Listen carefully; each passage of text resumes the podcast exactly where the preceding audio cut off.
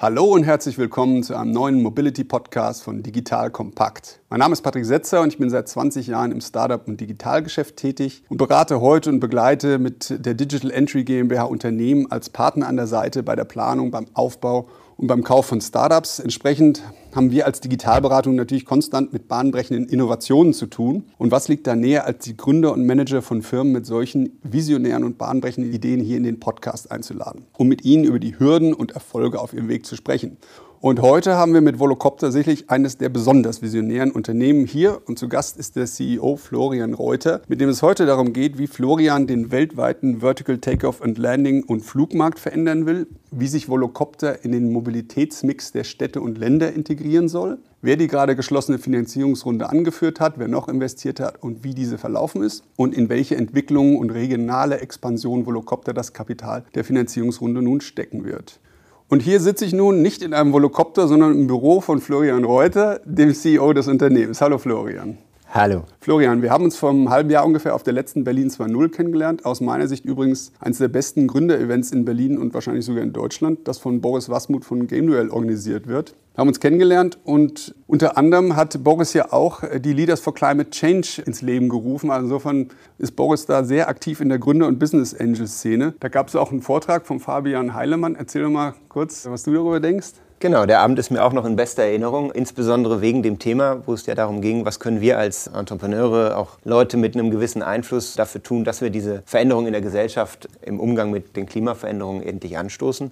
Hat mich schwer beeindruckt, die einzelnen Beiträge an dem Abend, insbesondere auch der Vortrag von Fabian Heilemann, hat mir unheimlich aus der Seele gesprochen, weil ich mich selber tatsächlich auch seit boah, bestimmt zehn Jahren mit dem Thema intensiver auseinandersetze. Ich habe damals Limits to Growth gelesen vom Club of Rome, 30-Year Update. Und wenn man sich da die Kurven ansieht, dann versteht man einfach, dass wir zwingend auf Veränderungen angewiesen sind. Wir können nicht einfach so weitermachen, wie wir es bisher tun. Und ich glaube, so langsam begreift es auch eine ja, gewisse kritische Masse in der Bevölkerung, sodass wir ja jetzt mit Fridays for Future auch, den, auch dadurch, glaube ich, getriggerten Aktivitäten der Politik endlich auch eine gewisse ja, Aufbruchsstimmung dafür erzeugt haben. Und ich empfinde das, was Boris damals losgetreten hat, eben auch das von dir angesprochene Format Leaders for Climate Action, als ein unglaublich hilfreiches, was ich auch als CEO hier bei Volocopter annehme, was ich auch aktiv unterstütze, sowohl individuell als eben jetzt auch versuche, Stück für Stück in der Firma zu implementieren. Und das Schöne daran ist, dass er uns ja ganz konkrete Handlungsempfehlungen an die Hand gibt, was wir konkret tun können, um als Firma dann auch einen Beitrag zu leisten. Ja. Und von daher, ja, hat der Abend auch bei mir gewisse Spuren hinterlassen. Fand ich auch und deswegen dachte ich auch, wir machen mal kurz Werbung für Leaders for Climate Action, für die Initiative von Boris und generell Boris Wasmut. Tolle Initiativen, die du da startest mit der Berlin 2.0 und den Leaders. Ja.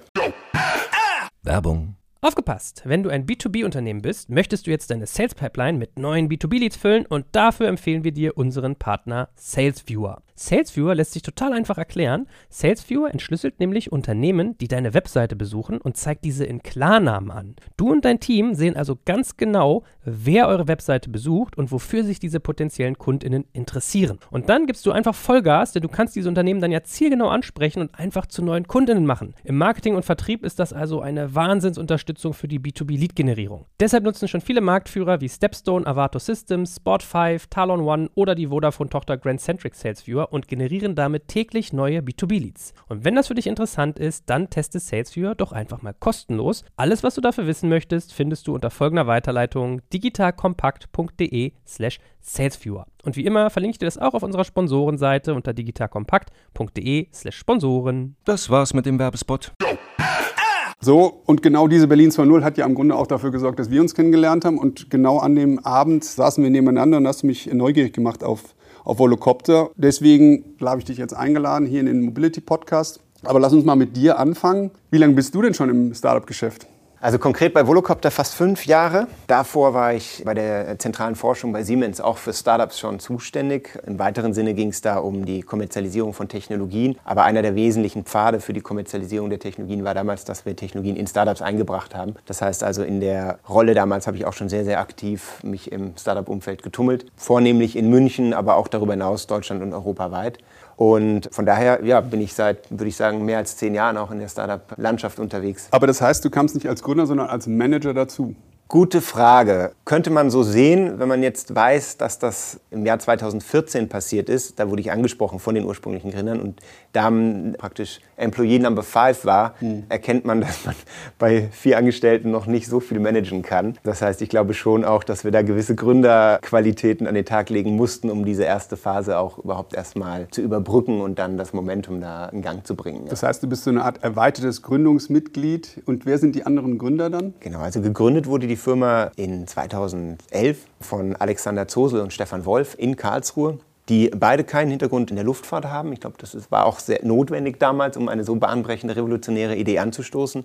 Und ähm, wie so viele haben die damals diese ja, kleinen Spielzeugdrohnen immer verbreiteter gesehen und sich gefragt, wie kann es sein, dass die so einfach zu steuern sind und so stabil fliegen, im Gegensatz zu zum Beispiel sehr komplexen Fluggeräten wie Hubschraubern. Kann es uns gelingen, diese Mechanismen, diese Technologie dahinter so zu skalieren, dass man damit auch tatsächlich Personen transportieren kann? Und das war die Gründungsidee von Volocopter. Und ich glaube, im Gegensatz zu vielen anderen hat Alex und Stefan damals ausgemacht, dass sie es eben nicht nur bei dem Gedanken und bei Worten belassen haben, sondern wirklich auch dann Zeit und Geld investiert haben, um das in ein konkretes Projekt zu übersetzen und haben ja dann 2011 im Oktober diesen weltberühmten Flug auf dem Yogaball absolviert der sogar ins Guinness-Buch der Weltrekorde eingegangen ist als der Beschreib erste. mal kurz, Yogaball und ähm, Helikopter habe ich noch nicht so Genau, also Oder besonders die Zuhörer auf dem Podcast noch nicht so auf dem Schirm. Die Grundidee, also der Yoga-Ball stand nicht am Anfang, sondern die Grundidee war, können wir dieses Prinzip des verteilten Antriebs, das heißt also statt einem großen zentralen Rotor viele kleine verteilte Rotoren, ähnlich wie bei einem Quadrocopter oder einem Hexakopter in der Drohne eben, übersetzen in ein Gerät, was einen Menschen tragen kann. Und dann haben sie also dieses verteilte Antriebssystem auf einen Aluminiumrahmen praktisch geschnallt, dann obendrauf einen Sitz montiert, Helm aufgezogen, Fernbedienung in die Hand genommen und dann überlegt, okay, schön gut, in die Luft kriegen wir es, nur was passiert, wenn wir wieder runterkommen? Und dann kam die Stunde des Yogaballs zum Tragen, weil sie überlegt haben, das ist doch das perfekte Landegestell, um eben auch sanft wieder dann zurück auf den Boden der Tatsachen zu kommen. Und das haben sie dann umgesetzt, aber visuell im Kopf geblieben ist bei vielen Leuten eben dieser Yogaball, deswegen referenziere ich den auch immer. Und das war damals wirklich ein Meilenstein in der Luftfahrtgeschichte, weil es zum ersten Mal gelungen ist, ein verteiltes elektrisches System, also einen verteilt elektrisch angetriebenen Multicopter, für einen Flug eines Menschen zu verwenden. Von daher echte Meilenstein damals. Ja. Okay, das ist die Geschichte. Das ist verständlich, wie der Weg von der Idee zum Yoga-Ball kam. Ja. Jetzt, was ihr heute macht, ist nicht mehr Yoga-Bälle, sondern Personen transportieren oder was genau macht ihr heute? Unser Ziel ist es, Urban Air Mobility zu einem alltäglichen Transportmittel für alle von uns zu machen. Und was wir mit Urban Air Mobility meinen ist, es geht uns darum, in den Innenstädten dieser Welt, und davon haben wir extrem viele und die wachsen weiter und sind immer relevanter, auch was die Wirtschaftskraft angeht, ein neues Mittel des Fortkommens anzubieten, nämlich in der dritten Dimension. Langfristig kann es in ein solches Szenario, wie wir das aus dem fünften Element oder von den Jetsons her kennen, münden, wo also tatsächlich ein Großteil des Transportaufkommens in der dritten Dimension absolviert wird. Mit Sicherheit ist es noch ein sehr, sehr langer Weg, bis wir dann in so einem Szenario landen. Aber ich glaube, auch auf dem Weg dahin kann man schon ein sehr, sehr großes und attraktives Geschäft damit entwickeln. Und ähm, auf die Reise haben wir uns begeben und da, glaube ich, haben wir schon sehr, sehr wertvolle Meilensteine genommen. Zum zweiten Teil deiner Frage, es geht nicht nur darum, Personen zu transportieren, sondern wir können uns durchaus auch eine Erweiterung auf Güter vorstellen. Hört sich ein bisschen an wie eine große Vision. Wenn ich es jetzt versuche, konkreter zu greifen, weil wenn ich jetzt zum Beispiel sage, Micromobility oder Carsharing, das sind einzelne Bereiche, da kann man eben tiefer rein. Ja. Erklär mal bitte kurz im Detail, wenn ich aufs Auto oder die Mobilität, die wir heute in der Stadt kennen, übertrage. Kaufe ich einen Volocopter für mich wie ein Auto? Leihe ich einen für mich à la Carsharing? Teile ich meinen Flug mit anderen wie bei BlaBlaCar? Buche ich vielleicht eine Fahrt wie beim Taxi-Hailing mit einem fliegenden Taxi oder lasse ich mich gemeinsam günstiger fliegen wie beim Ride-Pooling? Wo genau ist denn der Ansatz von Volocopter? Weil Urban Air Mobility ist natürlich ein ganz breites Feld. Und wenn ich jetzt versuche, über den Podcast klarer zu greifen, was macht ihr genau? Wo würdest du dich da hinlegen oder macht ihr alles? Nein, in der Tat. Also wir haben ein ganz spezielles Herangehen an diese Fragestellung und die ist absolut valide. Uns geht es im ersten Schritt mal darum, Urban Air Mobility überhaupt zur Realität zu machen. Das heißt, wir wollen möglichst schnell mit einem ersten lebensfähigen Produkt an den Markt kommen und gehen dann davon aus, dass das nicht das Endstadium ist, sondern dass wir dann noch sehr viele weitere Verbesserungen in der Zukunft sehen und in dem Zusammenhang vermutlich dann auch Erweiterungen des Modells, was ich jetzt vorstelle. Im ersten Schritt gehen wir das so an, dass es einen professionellen Flottenanbieter in der Stadt geben wird, der Volocopter betreibt. Sodass ich als Kunde tatsächlich, so wie ich es heute schon gewohnt bin, über mein Handy einen Ride oder einen Scooter und so weiter ordern kann. Ich glaube, der Ride ist äh, von der Analogie her passender, weil der kommt dann zu mir, heute noch mit Fahrer. Ein Volocopter wird dann auch on demand zu dir kommen, im ersten Schritt dann noch pilotiert. Das heißt, wir haben einen professionellen Piloten mit an Bord.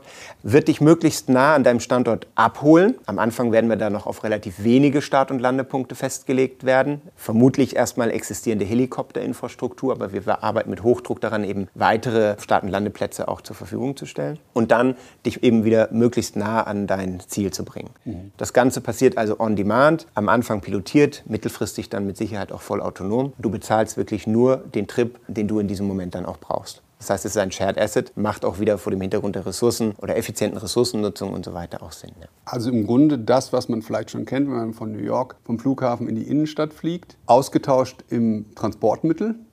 Elektrobetrieben, Korrekt. Multicopter. Ja. Und on demand, das heißt, der Service ist eine Art Uber. Genau, also wir haben auch Elemente des heute klassischen Ride-Hailings dabei. Insofern, als dass es einen professionellen Anbieter der Transportdienstleistung gibt und eben auch jemanden, über den ich das makeln kann. Weil die Rolle von Uber, gut, ist heute tatsächlich die des Makelns und des Anbietens. Mhm. Beide Elemente plus die dazugehörige Hardware, nämlich das Asset, den Volocopter im ersten Schritt, wollen wir anbieten. Da muss ich mich eigentlich sogar korrigieren. Eigentlich seid ihr eher der Waymo. Die sind ja in 25 Städten schon autonom unterwegs. Da sitzt auch der Pilot noch drin, weil eben auch die Regulation noch so ist, dass du gar nicht ohne Fahrer momentan fahren darfst. Teilweise wird sich das jetzt auflösen peu à peu. Ich gehe davon aus, das ist jetzt mal unser Plan zum Start. Ich gehe davon aus, dass wir mittelfristig nicht die Einzigen sein werden. Wir planen die Ersten zu sein und da haben wir, glaube ich, auch eine sehr gute Startposition dafür. Aber mit Sicherheit wird das, das Feld ist so attraktiv, dass es da weitere Player geben wird weltweit. Und dann werden wir da auch gewisse Industriedynamiken sehen, die jetzt heute schon noch sehr schwer auch abzuschätzen sind. Und von daher gehe ich auch davon aus, dass dieses Modell nicht einmal in Stein gemeißelt sein wird, sondern dass wir das kontinuierlich auch hinterfragen und anpassen werden. Aber wie gesagt, zu Beginn ist es so, dass wir selber diese Transportdienstleistung erbringen wollen. Und unser, der erste wirklich für kommerziellen Personentransport zugelassene Volocopter ist unser Einstiegselement in diesen Markt. Mhm. Und der gibt uns eben auch diese sehr einzigartige Startposition, die wir ja, maximal ausbauen wollen, um langfristig ein sehr attraktives Geschäft ja auch aufzubauen. Und habt ihr denn neben der Personenbeförderung auch Drohnendienste wie Auslieferungen zum Beispiel wie die Post oder Überwachungsdienste, Ulversicherungsdienste und sowas geplant oder ist das für euch ein ganz anderes Segment? Grundsätzlich sind Güter auch interessant, aber dann eben in dem für uns relevanten Markt und das ist der wirklich zulassungsbeschränkte. Das heißt, nur da kommt auch unser Sicherheitskonzept dann voll zum Tragen. Und das geht auch einher mit der Payload, die wir an Bord haben. Das heißt also, da wo es darum geht, ein 5-Kilo-Paket auszuladen, da brauche ich oder auszuliefern, da brauche ich keinen Volocopter dafür. Wenn es aber darum geht, eine komplette Packstation zu bedienen, dann kann ich das wiederum entlang der gesamten Logistikkette sinnvoll auch mit einem Volocopter bedienen, weil ich dann plötzlich einen Volocopter habe, der mit, ich sag mal, 100, 200 Kilo Payload, Nutzlast über einer Stadt operiert und der hat dann dieselben Zulassungsanforderungen, wie wenn ich ein oder zwei Passagiere an Bord habe. Und genau das ist das Feld, wo die Technologie des Volocopters und eben auch die sehr hohe Zulassungshürde dann voll zum Tragen kommen. Was ist für euch eigentlich das Problem, was ihr löst? Startups kommen ja auch oft mal aus der Technologie und bauen, bauen, bauen und am Ende fragen sich, gibt es eigentlich auch einen Markt und Kunden für? Ja. Wenn ich jetzt sehe, was ich vorhin auch gesagt habe, es gibt ja Helikopterdienste in New York und in großen Städten, Singapur, keine Ahnung, in China. Das funktioniert doch. Was ist denn das Problem, was ihr da löst bei der Personenbeförderung? Genau. Ich glaube, das Interessante ist tatsächlich, dass es einen unheimlich großen Bedarf nach diesen Helikopterdiensten zum Beispiel gibt, weit über das, was heute angeboten ist, hinaus. Es gibt auch viele Städte, wo die unglaublichen Mehrwert liefern könnten, aber eben nicht operieren dürfen. Und da, wo sie operieren dürfen, sind sie unglaublich beschränkt in der Anzahl und in der Intensität, wie sie betrieben werden. Die wesentlichen Gründe dafür sind vor allem Lärmbelästigung, Kosten des Betriebs, das heißt also auch die Kosten, die dann für die Nutzung umgelegt werden müssen. Und das Dritte ist, das erwarten wir zumindest zunehmend eben auch, die nicht nachhaltige Art der Fortbewegung, weil es in der Regel ja dann um die Verbrennung von Öl geht. Und vor dem Hintergrund glauben wir, dass wir genau diese drei Elemente mit dem Volocopter wunderbar adressieren um in Zukunft den Mehrwert, den Helikopter heute in der Tat schon leisten können, auf eine nachhaltige, günstige und sozial verträgliche Art und Weise anzubieten. Und davon gehen wir aus, dass wir dadurch auch den Markt dramatisch erweitern können gegenüber dem, was Helikopter heute anbieten. Also leise, das ist ja jetzt schon wahrscheinlich prüfbar. Ich gehe mal davon, ein Helikopter ist unfassbar laut, deswegen glaube ich, das kann man mit genau. Rotoren schon lösen. Günstiger momentan ist das so. Ne, wir haben ja schon im elektrobetriebenen Automobil haben wir ja schon das Problem, dass wir beim Taycan, ich weiß nicht, unter knapp unter zwischen 500 Kilo und einer Tonne Batterieladung dabei haben beim 100 Kilowattstunden Batterie. Das ist, muss ja bei euch ein Vielfaches davon sein. Gut, lass mich auf die Elemente ja. eingehen. Also Lautstärke zuerst. Ja, der Volocopter ist dramatisch viel leiser als ein herkömmlicher Helikopter. Und jeder, der bei unserem öffentlichen Flug in Stuttgart dabei sein konnte, mehr als 12.000 Leute, war eine unglaubliche Veranstaltung auch für uns, konnte sich selber live davon überzeugen, wie leise der Volocopter tatsächlich ist. Nur um mal einen Anhaltspunkt zu geben, wir haben vor einiger Zeit mal erste Analysen auch mit externen Akustikexperten gemacht. Der Volocopter ist auf 75 Metern ungefähr so laut wie ein konventioneller Helikopter auf 500 Meter. Das heißt, es ist ein Faktor 7 in der Distanz. Bei Start und Landung gehen wir davon aus, dass wir ja, relativ schnell nach Abheben wieder ungefähr auf die Distanz 75 Meter bei 65 Dezibel landen können, was absolut akzeptabel ist, auch in, im Vergleich zu anderen Geräuschquellen, die man so üblicherweise in einer Stadt hat. Das heißt also, wir gehen davon aus, dass wir, was die erforderlichen Lautstärken angeht, heute schon auf einem akzeptablen Niveau sind. Und jeder, der ihn wirklich schon mal live hat fliegen sehen, bestätigt das auch. Das zweite ist die Kosten. Ich glaube, die Kosten in der Anschaffung der Batterie, natürlich, die spielen eine Rolle und die sind auch bei uns signifikant, wenn man sich unsere Kostenposition anguckt. Aber die Batterie entwickelt ja dann vor allem ihre Vorteile, wenn ich sehr, sehr viel Strecke zurücklege. Und dann irgendwann komme ich zu einem Break-Even-Punkt. Und da unsere Volocopter eben nicht privat im Privatbesitz sind, sondern tatsächlich rund um die Uhr idealerweise von verschiedenen Personen genutzt werden können, kommen wir, was die Energiekosten angeht, insgesamt auf ein deutlich niedrigeres Niveau als bei einem konventionellen Helikopter. Ein zweiter, also einfach weil die Energie per se, nämlich die Kilowattstunde, die wir tanken müssen, ja, aufladen müssen, deutlich viel günstiger ist als das, was die Helikopter tanken. Und der zweite Punkt ist, beim Helikopter im Betrieb sind es ja nicht nur die Energiekosten, die da ins Gewicht fallen, sondern es sind noch zwei weitere massive Faktoren. Das eine sind die Wartungskosten. Die sind bei uns dramatisch viel geringer als beim Helikopter, weil der Helikopter eine sehr komplexe Mechanik hat, eine ganze Kette an komplexen mechanischen Bauteilen. Da habe ich keine Zweifel. Das würde ich auch vergleichen mit dem Getriebe und Motor beim ICE gegenüber genau. dem Elektroauto. Genau, der Vergleich kommt da voll zum Tragen und unser System ist eben mechanisch gesehen unglaublich viel einfacher, simpler als ein Helikopter. Das heißt, wir haben dramatisch geringere Wartungskosten. Und der zweite Punkt ist, dass wir natürlich perspektivisch darauf hinarbeiten, dann autonom zu fliegen, sprich auch den Piloten als Kostenfaktor dann aus der Gleichung rauszunehmen. Und das hat dann nochmal einen substanziellen, eine substanzielle Reduktion in der Kostenposition nach sich. Und dann können wir solche Trips unheimlich günstig anbieten. Nur um dir auch da wieder einen Vergleich zu geben, wenn man heute von um beim Beispiel New York zu bleiben, da kann ich heute einen Helikopter ordern, von Newark nach Downtown Manhattan zu fliegen. Da muss ich pro Seat ungefähr 300, 350 Dollar rechnen. Beim Volocopter haben wir am Anfang zwei Sitze, einer ist okkupiert vom Piloten. Trotzdem können wir den einen Sitz, also diesen Ride dann, für eine Kostenposition, die deutlich darunter liegt, Größenordnung ein Drittel davon und weniger von Anfang an anbieten. Perspektivisch dann mit dem Schritt hin zum autonomen Betrieb sinkt das dann nochmal substanziell ab, sodass ich wirklich glaube, dass es dann vergleichbar mit dem heutigen Preis eines Taxis ist. Gleichzeitig kann ich aber eine bedeutende Zeitersparnis anbieten, sodass ich glaube, dass das für sehr, sehr breite Schichten sehr attraktives Angebot sein wird. Und dann werden wir schauen, wie wir dem der hohen Nachfrage dann überhaupt Herr werden wollen. Also technologisch ist es schon ein sehr attraktives Angebot, was wir dann da machen können. Ist das denn ein B2C-Ansatz am Ende oder geht ihr immer über Städte und Flughäfen, sodass es so eine Art B2B2C ist? Oder wie, wie ist das Modell? Gut denkbar, da sind wir gerade dabei, unsere Hypothesen in der Strategie dahingehend zu validieren, dass wir eben mit ja, verschiedenen Partnern genau darüber sprechen. Also wir sprechen mit Städten, also auch öffentlichen Nahverkehrsbetreibern als Partnern. Wir sprechen mit ähm, Flughäfen und Airlines als Partnern und sind da jetzt gerade in einer sehr, sehr interessanten Phase, weil wir jetzt ausreichend nah am kommerziellen Start auch sind, um hier wirklich in relevante, auch kommerzielle Verträge einzusteigen. Und ich denke, das werden die nächsten, die nächste Phase wird das zeigen jetzt, wie genau sich das Modell dann da sinnvollerweise ausgestalten lässt. Und dann seid ihr eher Mobilitätsdienstleister oder seid ihr eine Plattform, wo auch alle anderen Mobilitätsdienste der Stadt integriert sind? Wenn ich der Endkunde bin, ich mache eure App auf, sehe ich dann im Grunde nur Flüge oder sehe ich auch ein Carsharing-Angebot oder ein anderes? Ne? Sehen wir ja teilweise, es gibt ja Plattformen, die den ÖPNV, den Zug, die Rolleranbieter, das E-Bike integrieren und so eine Art Mobilitätsplattform darstellen wollen oder seid ihr eher der eine Anbieter der Urban Mobility? Also aus Nutzersicht begrüße ich das natürlich, dass es bequeme Apps auf dem Handy gibt, die dann eben die verschiedensten Transportmöglichkeiten aggregieren, sodass ich dann die jeweils für mich beste Kombination bequem in einer App dann auch abrufen kann.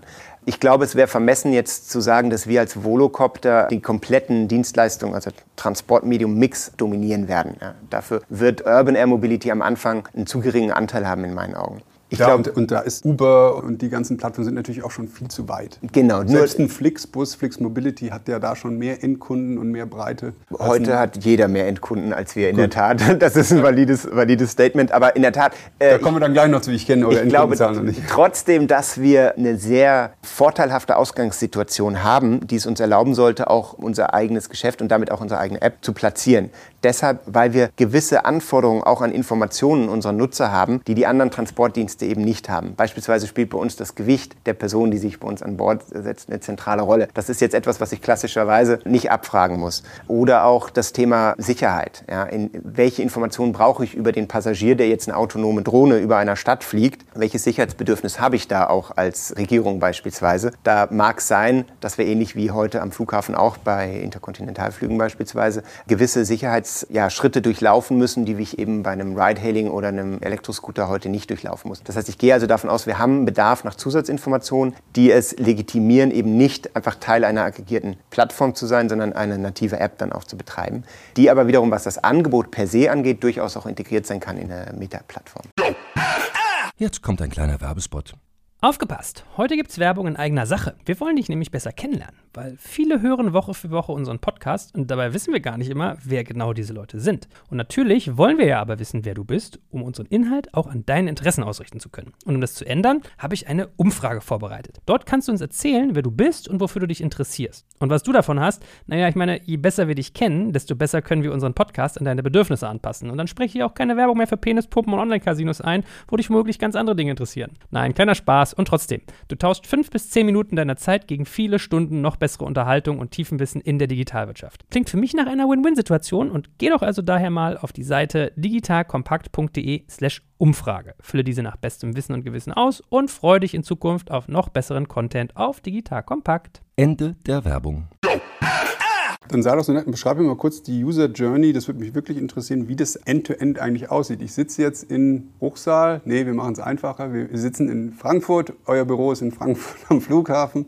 Und ich habe einen Termin 17 Straßen weiter von eurem theoretischen Landeplatz in New York. Ja. Wann fange ich an zu buchen und wann sitze ich im Büro und habe die Rechnung und habe Volocopter bezahlt? Genau, also idealerweise kannst du das Angebot jetzt wirklich nahtlos end-to-end, -end, und da sprechen wir jetzt mit Sicherheit über eine spätere Ausbaustufe, in einer Plattform buchen. Das heißt also, wenn du am Anfang jetzt erstmal mit von deinem Büro aus fährst mit dem Fahrstuhl nach unten, nimmst den E-Scooter zur nächsten Volocopter-Plattform. Aber fangen wir eins vor an. Ich habe ja vorher wahrscheinlich schon, ihr habt ja Anforderungen an die Sicherheit, hast du gerade gesagt, und, ja. und ihr müsst auch wissen, dass ich komme. Mache ich das eine halbe Stunde vorher oder plane ich drei Tage vorher und buche das? Also da gibt es verschiedene Modelle und ich denke auch, dass sich das über die Zeit entwickeln wird. Wenn wir jetzt bei dem Ich bin ein Geschäftsreisender Modell bleiben, weil das ist ein anderes als der Touristencase, den gibt es bei uns auch. Mhm. Der läuft mit Sicherheit auch, der unterliegt einer anderen Logik. Dann gehe ich davon aus, dass du bei uns als User schon mal registriert bist, ganz grundsätzlich, wo wir einen gewissen Sicherheitscheck vorab schon auch machen konnten, ja, eine Überprüfung der Identität und solche Dinge.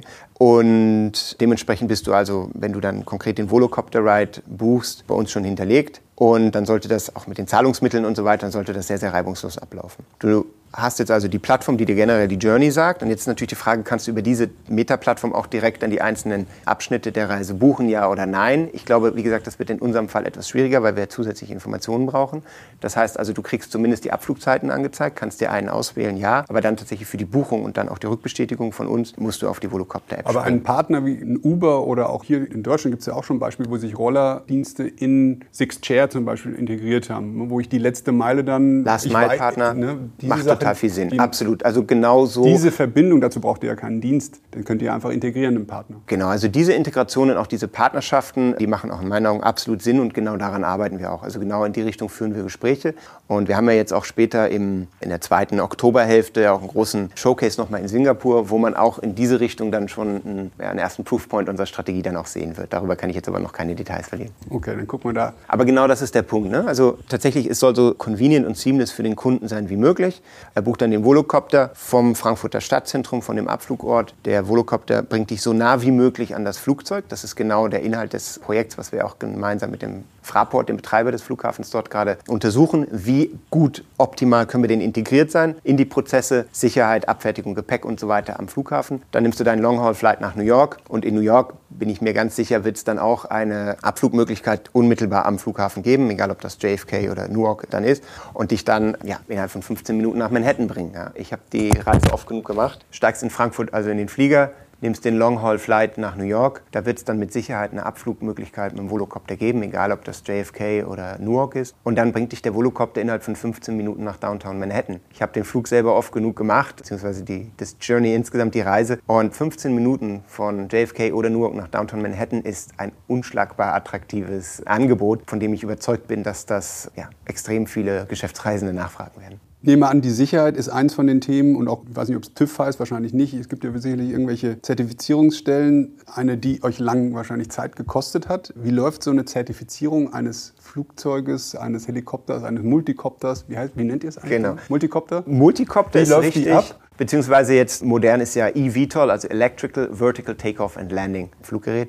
Die Zulassung ist da genauso geregelt wie bei einem großen Airliner, also einem Airbus oder einem Boeing auch. Zuständig sind dafür die nationalen Luftfahrtsicherheitsbehörden. Da gibt es die FAA in den USA, die ist vielen Leuten bekannt. In Europa haben wir das tatsächlich auf die europäische Ebene gehoben. Da gibt es die EASA, European Aviation Safety Agency, die also dafür zuständig ist, sicherzustellen, dass sowohl das Luftfahrtgerät zertifiziert wird, als auch derjenige, der es betreibt, als auch der Pilot und die Crew, die dann an Bord dieses Fluggeräts sind. Und ich bin mir sicher, diese Behörden haben alle extra Abteilungen eingerichtet, damit Startups einen schnellen Zertifizierungsprozess erleben. Ganz genau. Das war die große Sorge, als wir 2011 gestartet sind und als, auch als ich dann an Bord kam 2014, war dann noch die Frage, ist das überhaupt realistisch, dass sich diese Behörden mit dieser neuartigen Technologie entsprechend auseinandersetzen? Aber in der Tat, seitdem haben wir einen epochalen Wandel dort erlebt. Die haben das Potenzial in dieser Technologie erkannt und es gibt dort dezidierte Arbeitsgruppen jetzt, die sich genau mit der Zulassung und allen Zulassungselementen für diese neue Kategorie von Fluggeräten auseinandersetzen. Das siehst mal. Muss ich mir selbst Vorurteile vorwerfen. Absolut, es ist wirklich so. Wir kriegen das immer wieder zu hören, aber die EASA jetzt, um bei dem Beispiel zu bleiben, die ist für uns zuständig hier,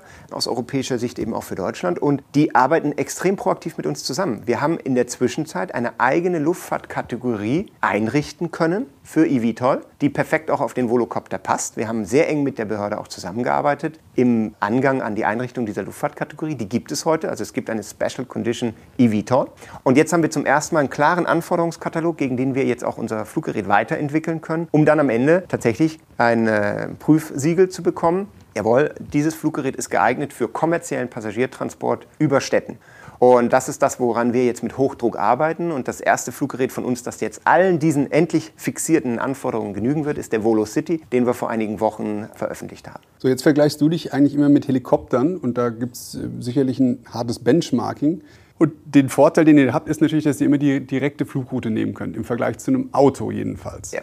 Das hat aber auch den Nachteil, dass ihr im Vergleich zum Auto natürlich immer noch die extra Energie aufnehmen müsst, um ein Gerät und die Passagiere in die Luft zu heben. Das ist ja ein Vielfaches von der Rollenergie, die ich mit einem Auto habe, was nach vorne rollt. Das ist so und das werden wir so schnell auch nicht ändern, ja. Ein Helikopter verbraucht das drei- bis zehnfache eines Autos. Ist das nicht genau das Gegenteil der aktuellen Nachhaltigkeitsdebatte und der Einsparung von CO2? Das haben wir mit den Rollern eigentlich teilweise ähnlich. Wenn die Leute gelaufen wären, wäre es vielleicht sogar besser, als wenn sie jetzt Roller gefahren wären. Wäre es nicht besser, die Leute würden E-Fahrrad fahren oder eben auch mal dann mit dem Auto hin und wieder in Pooling-Variante, statt alles mit dem Helikopter zu fliegen? Das wäre ja vielleicht sogar das Aus unserer CO2-Thematik. Genau, absolut valide Frage. Und wir arbeiten sehr, sehr hart daran, tatsächlich Teil der Lösung zu sein. Und das ist mir auch persönlich ein ganz großes Anliegen.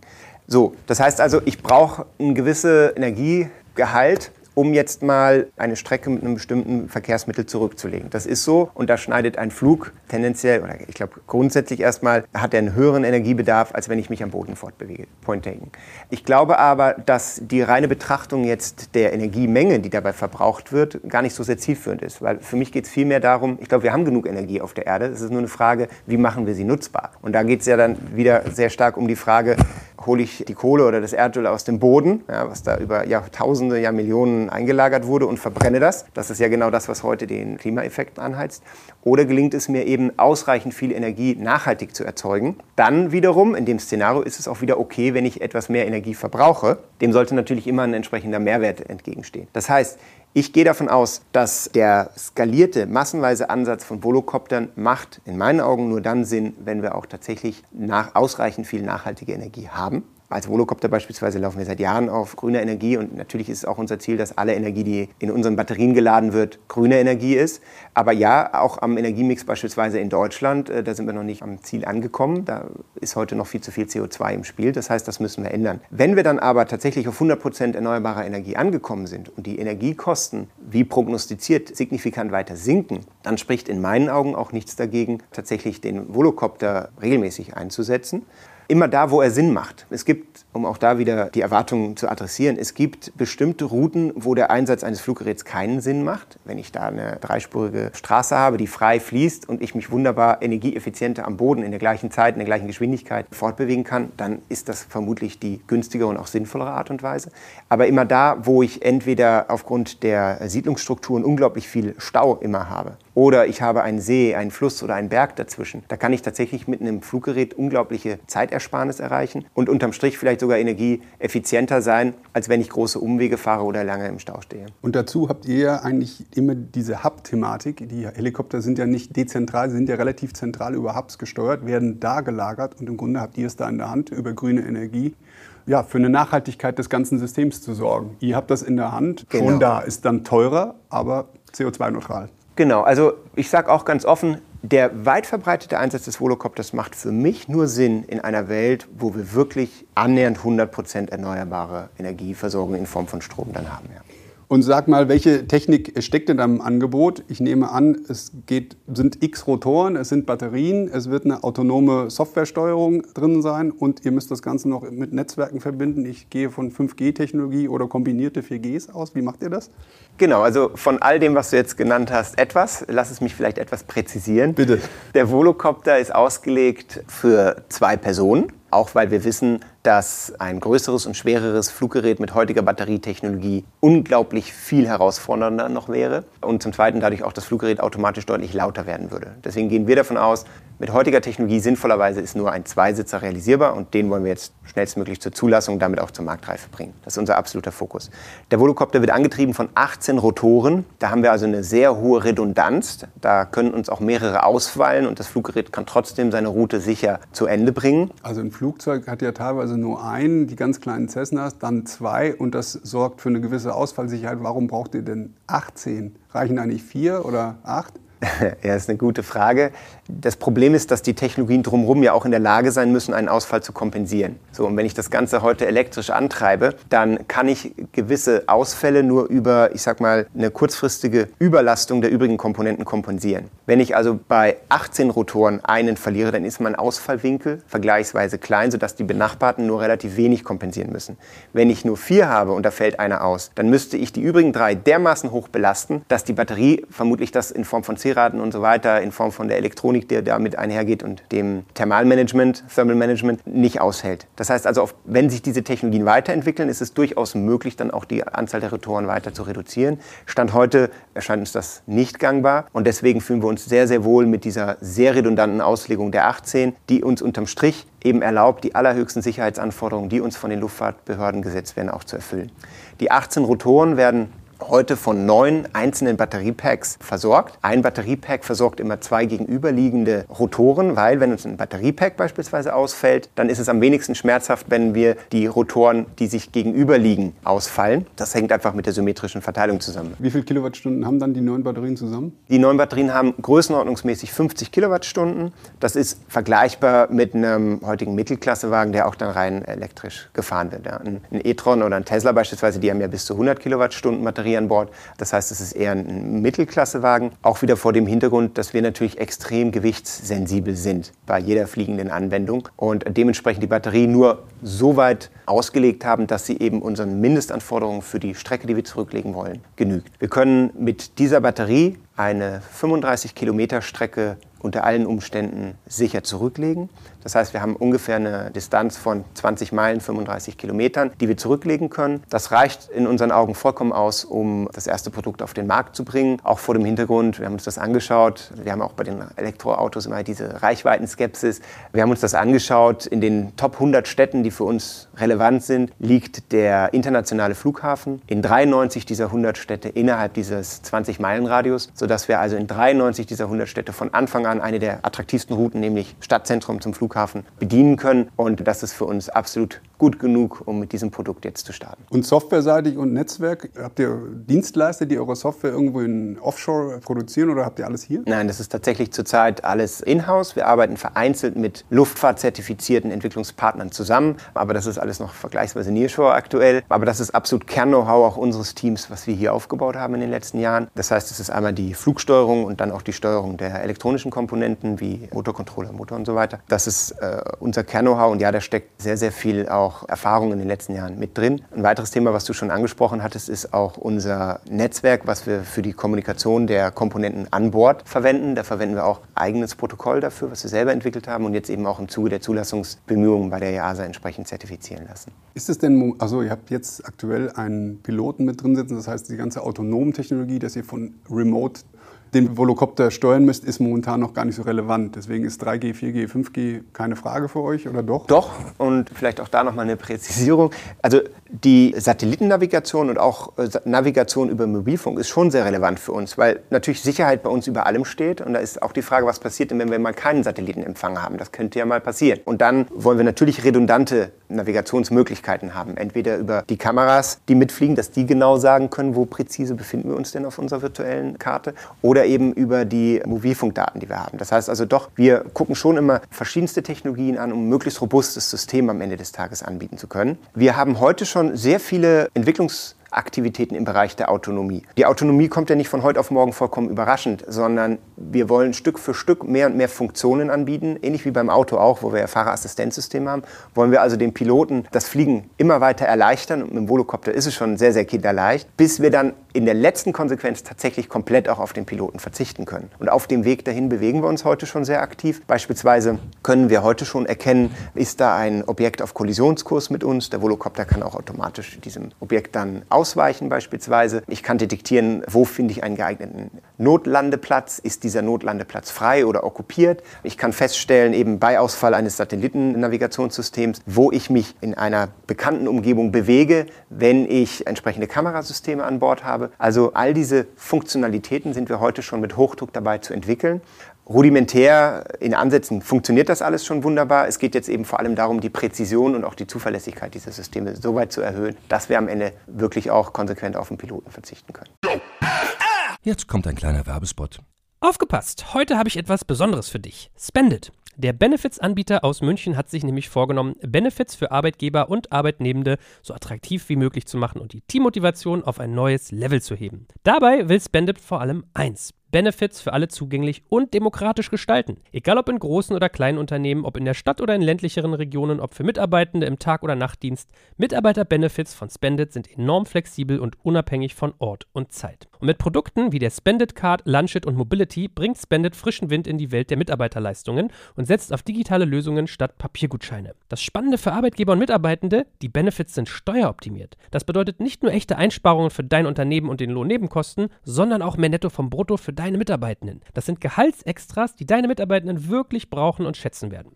Also, wenn du auch die Mitarbeiterbindung in deinem Unternehmen stärken willst, dann schau unbedingt mal bei digitalkompakt.de/slash spendet vorbei und hinterlasse einen Gruß von mir. Und wie immer findest du alle Infos auch auf unserer Sponsorenseite unter digitalkompakt.de/slash Sponsoren. Werbung Ende. Wenn ich da die Parallele zum Auto herstelle, 2004 hat DARPA in den USA die DARPA Challenge, also das autonome Auto im Grunde in der Vision gestartet. Ja. Google Waymo ist über zehn Jahre alt mittlerweile ja. und können es am besten aus meiner Sicht, aber auch noch nicht so, dass sie den Fahrer rausnehmen und überall in der Welt damit fahren können. Ich glaube, wenn man die in Florenz oder Pisa oder solchen Städten mal auf die Straße lässt, dann wird der nur noch parken. Also das heißt, zum autonomen Fliegen, das ist ja nochmal eine dritte Dimensionsherausforderung mehr. Da müssen wir noch ein bisschen länger drauf warten, oder? Ich glaube, dass wir das beim Fliegen tatsächlich nochmal neu betrachten können. Und zwar ist es ja so, dass beispielsweise die großen Airliner den Autopiloten, den kennt da ja schon jeder. Das heißt also automatisiert Fliegen als solches gibt es seit Jahrzehnten. Da gibt es auch Zulassungsprozedere, um da die Zuverlässigkeit sicherzustellen und so weiter. Das heißt, da haben wir schon gewisse Voraussetzungen, auf die wir aufsetzen können. Zum Zweiten ist das Umfeld, in dem wir uns dort bewegen, in der dritten Dimension, ein vergleichsweise einfaches vor allem im Vergleich mit der Komplexität, mit der ich es am Boden zu tun habe, wo ich unglaublich viele Parameter, Einflussparameter habe, die sehr schwer zu kontrollieren sind. In der Luft ist es in der Regel so, dass andere Luftfahrzeuge technologisch sehr gut ausgestattet sind, sehr gut ausgebildet sind auch, sodass ich da also einen koordinierten Ablauf auch von Automatismen sehr gut einführen kann. Große Unbekannte an der Stelle ist vor allem dann ja, Vögel. Äh, wir nennen das Non-Cooperative Objects in der Luftfahrt. Das heißt also, ich muss eben auch zuverlässig auf unvorhergesehene ja, Flugbewegungen eines Vogels reagieren können. Und erst dann bin ich auf einem Niveau, wo ich das flächenseitig ausrollen kann. Heißt, die Herausforderung ist absolut da, ja. Ich glaube aber, dass es gute Gründe gibt, warum es in der Luft früher kommen kann als am Boden, wo wir ja schon lange darauf warten. Okay, jetzt also ich halte, ich halte fünf Jahre durchaus für einen realistischen Zeitraum in gesicherten Luftkorridoren. Noch nicht überall, global gesehen, aber in gesicherten Luftkorridoren glaube ich schon, dass es möglich ist, in fünf Jahren auch ohne einen Piloten erste kommerzielle Dienste anzubieten. Wie ist denn euer Unternehmen eigentlich aufgestellt? Ihr sitzt in Bruchsal hier bei Karlsruhe, ihr sitzt in Deutschland. Wie viele Mitarbeiter habt ihr zurzeit? 150, 150 weltweit?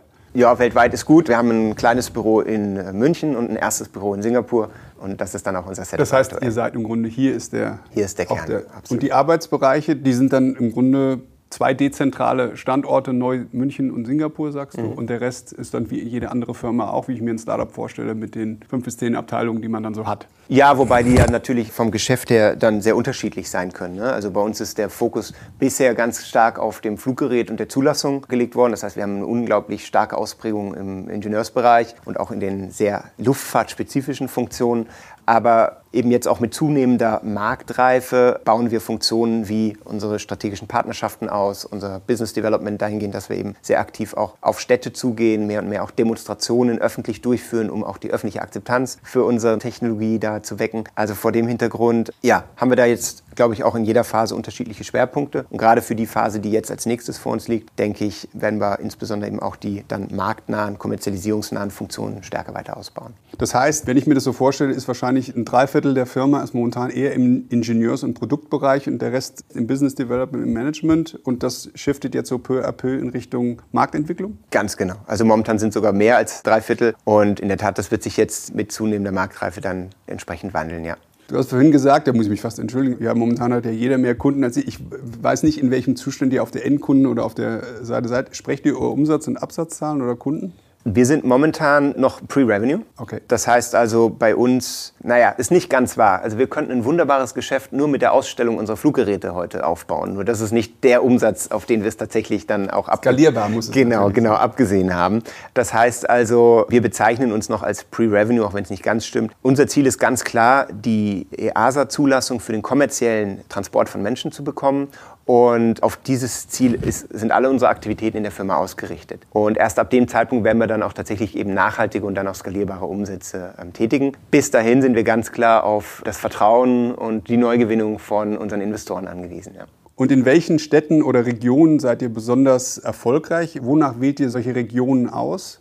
Also ich glaube, grundsätzlich ist das Angebot, was wir machen, relevant für die Bewohner aller Städte weltweit. Das heißt, da würde ich jetzt gar nicht so sehr differenzieren. Ich denke, dass wir irgendwann mit dem Volocopter ein alltäglicher Anblick sein werden in allen Städten dieser Welt. Genauso wie wir heute einen LKW oder einen, einen Zug als Transportmedium überall akzeptiert haben.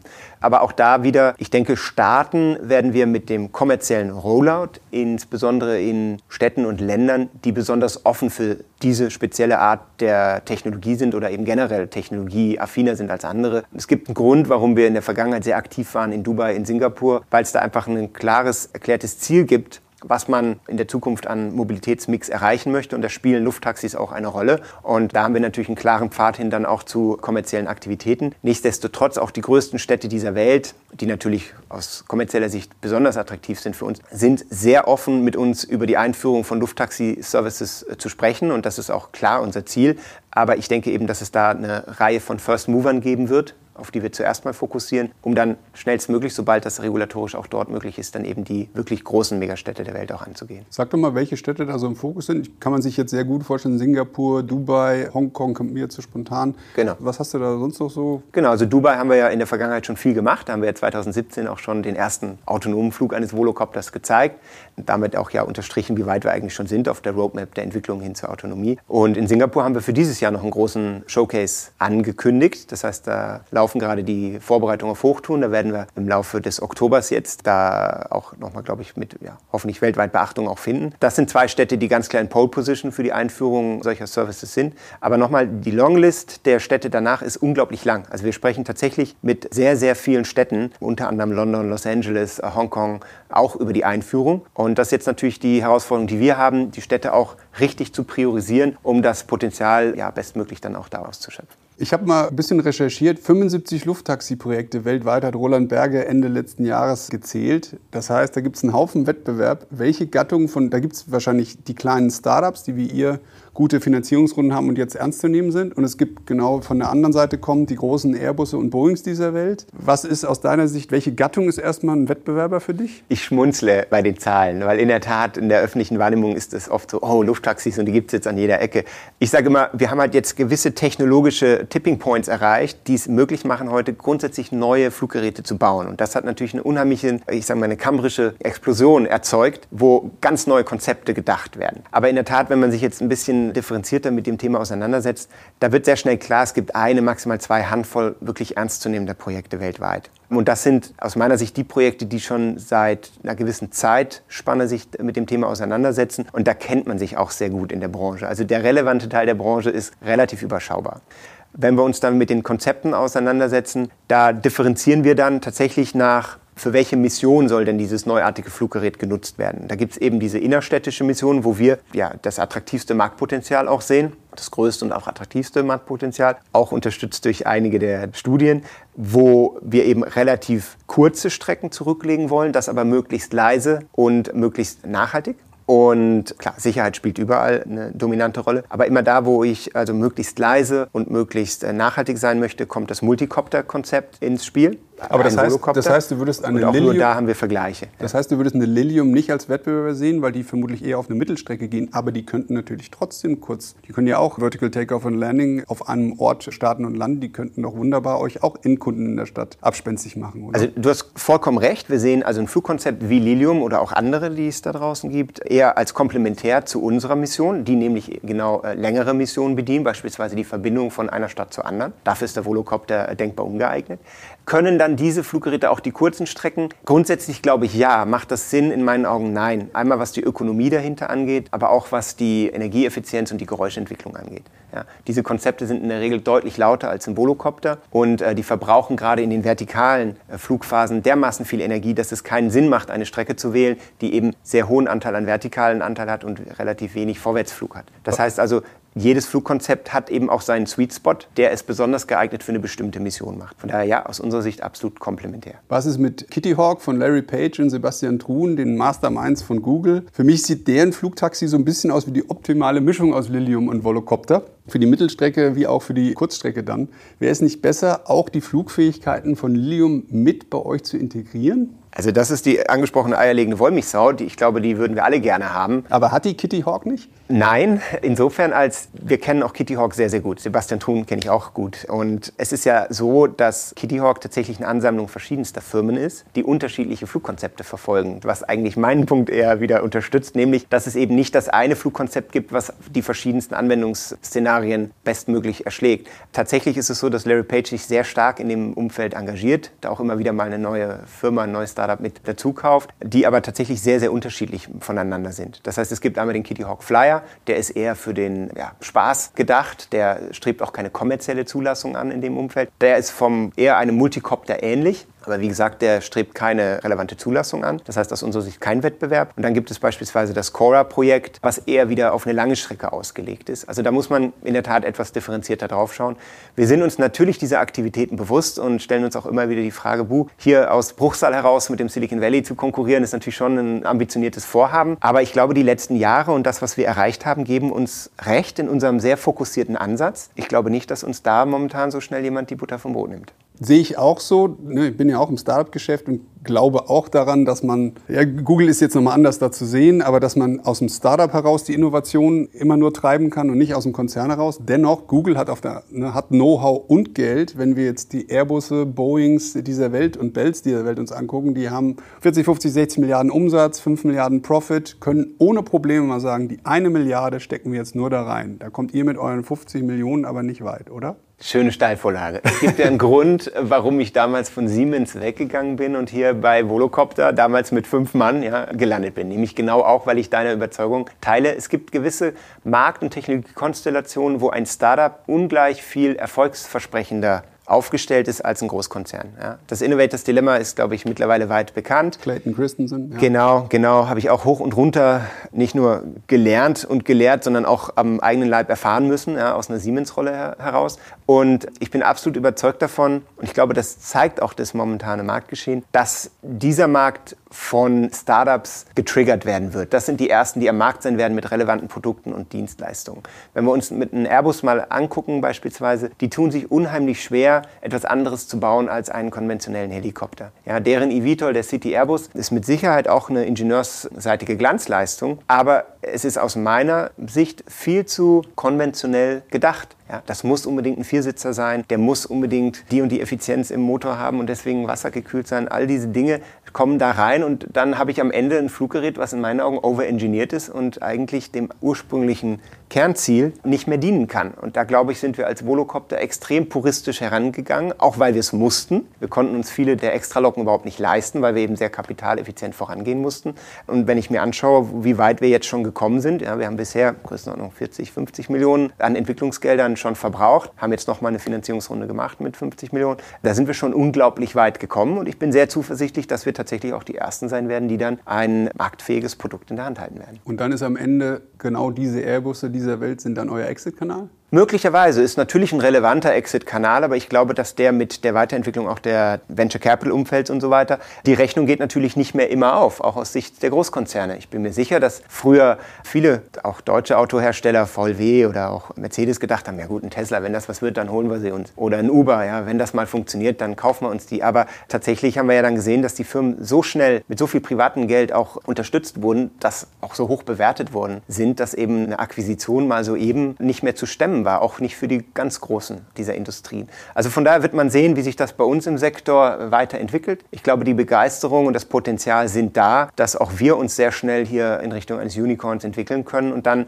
nicht mehr mal so eben zu akquirieren sein werden von einem Airbus oder einem Boeing. Ja. Jetzt gibt es einige Startups, die sind late to the game. Ihr seid momentan ja eher early to the game. Proof of Concept kommt noch. Wie überzeugt ihr Leute momentan 50 Millionen für euch zu investieren, in euch zu investieren? Ah, ich glaube, dass wir in den letzten Jahren schon signifikant Risiko rausgenommen haben. Also die Frage, ist das ein Marktpotenzial, ist, glaube ich, mittlerweile allgemein akzeptiert. Können wir die Technologie dafür zur Verfügung stellen? Auch da haben wir schon so viel Proof of Concept jetzt gebracht, dass das Technologierisiko da, glaube ich, auch weitgehend schon adressiert ist. Was natürlich noch bleibt, ist jetzt die Frage, wie bereit ist die Regulierungsbehörde mit euch gemeinsam jetzt diesen Weg dann auch zum Ende zu beschreiten und final dann auch die Zulassung zu erteilen. Aber auch da haben wir Monat für Monat ja, Fortschritte, auf die wir auch nachweislich verweisen können. Also von daher gehe ich davon aus, dass wir momentan mit jedem weiteren Monat weiter Risiko rausnehmen und die Bereitschaft, uns hier in immer größerem Maßstab auch weiter zu finanzieren, steigt. Ich glaube, dass die Erfolgsaussichten heute ungleich viel größer sind, als sie noch vor vier Jahren waren. Wir haben schon einen unglaublich aufregenden Ritt hinter uns, aber ich denke, noch ist nichts konkret erreicht, aber wir haben schon eine ganze Reihe von wirklich wichtigen Meilensteinen geschafft, an denen wir gut hätten auch scheitern können. Vor dem Hintergrund bin ich durchaus stolz auf das, was wir als Team geleistet haben und gucke sehr, sehr zuversichtlich nach vorne. Den letzten, die letzte Phase jetzt auf dem Weg hin zum Markt werden wir auch noch schaffen und die ist in unseren Augen in den nächsten zwei bis drei Jahren dann auch überbrückt. Wer war der Lead-Investor jetzt in der Runde? Jetzt in der Runde der Lead-Investor war Geely. Chinesischer Autohersteller? Chinesischer Autohersteller, der größte private, also nicht in Staatshand liegende Autohersteller. Ich glaube, es ist ein Spezialfall einer großen chinesischen erfolgreichen Firma, vor dem Hintergrund, dass sie ja zum einen vor einigen Jahren auch Volvo beispielsweise gekauft haben und sehr erfolgreich neu aufgestellt haben, auch neu finanziell aufgestellt haben. Und von daher glaube ich auch wirklich als absolutes Positivbeispiel für das Engagement eines chinesischen Konzerns in Europa dienen können. Und zum Zweiten ist ja auch interessant zu wissen, dass Geely vor einiger Zeit Zeit mit 10 Prozent bei Daimler zum größten Aktionär aufgestiegen ist, weil man dort ganz klar den Anspruch hat, eben auch hier von ja, der europäischen Qualität, den Sicherheitsnachweisen und so weiter eben auch zu lernen für die eigenen Produkte. Und der Glanz einer Marke Mercedes natürlich dann auch in gewisser Weise auf Geely auch im lokalen Markt abstrahlt. Daimler ist auch bei euch investiert? Daimler ist auch bei uns investiert, genau. Haben wir jetzt auch mitgezogen? Die haben mitgezogen eine Runde, ganz genau. Interessant, dass, ne, wenn wir uns die internationale OEM-Landschaft angucken, dass es einige gibt, ich will jetzt keinen Namen nennen, die sich aus dem Mobilitätssektor wieder zurückziehen. Sehr spannend zu beobachten, ja. No comment. Und andere, die sagen, sogar aus Asien, ich gehe jetzt voll da rein in ein deutsches Unternehmen. Also kann man nur sagen, Daimler und Geely, interessante Strategie. Sie gucken nach vorne Absolut. und stellen sich den Themen. Die teilen auch wirklich unsere Vision für die Entwicklung eben eines komplett neuen Mobilitätsangebots in der dritten Dimension. Und Geely hat ja jetzt im Rahmen dieser Runde nicht nur investiert in Volocopter, sondern wir sind ja auch dabei, gemeinsam ein Joint Venture für den Betrieb von Volocoptern, eben genau passend zu unserer Strategie, für China aufzusetzen, was ganz klar eines der größten Potenziale überhaupt auf der Welt bietet. Ja. Wer sind die anderen Investoren? Kann ich zum Teil noch nicht äh, Vielleicht nur die, die äh, nennen. Sind? Genau, in den nächsten vier Wochen werden wir dann noch mal ein paar Namen nennen können. Da warten wir noch ein paar Events auch ab dafür. Aber wir haben weitere Investoren aus den USA und auch aus Europa, die wir dann kundtun werden. Und Endziel ist dann ein IPO, ein Exit an einen Strategen, Merger? Ich glaube, das sind alles valide Szenarien. Als, aus Management-Sicht, aus Firmensicht arbeiten wir ganz klar auf ein IPO hin. Ich denke, ähm, dass das Potenzial der Firma das absolut auch zulässt. Das ist so der natürliche Weg, den wir verfolgen. Und was dann auf dem Weg dahin noch passiert, da lassen wir uns dann gerne überraschen. Okay, und jetzt habt ihr 50 Millionen auf der Bank. Hurra! Alle dachten vorher, wir arbeiten jetzt wie die Wilden für die Finanzierungsrunde, dann wird es entspannter. Aber nein, einen Tag später stellt sich alles anders raus. Es ist noch mehr Arbeit da. Was machen wir jetzt mit dem Geld? Wo geht die Richtung hin? Geht es ins Produkt? Geht es in die Internationalisierung? Wofür ist die Mittelverwendung geplant? Also bei uns ist der Fokus ganz klar. Wir werden als erstes Priorität dieses Fluggerät in Volo City ausentwickeln und zulassen. Das ist die Voraussetzung, um dann tatsächlich auch kommerziell aktiv zu werden. Und in zweiter Priorität tatsächlich alle vorbereitenden Maßnahmen für dann diesen kommerziellen Start ja, anzugehen, sodass wir dann ohne Zeitverzug auch direkt mit dem Generieren von Umsätzen loslegen können.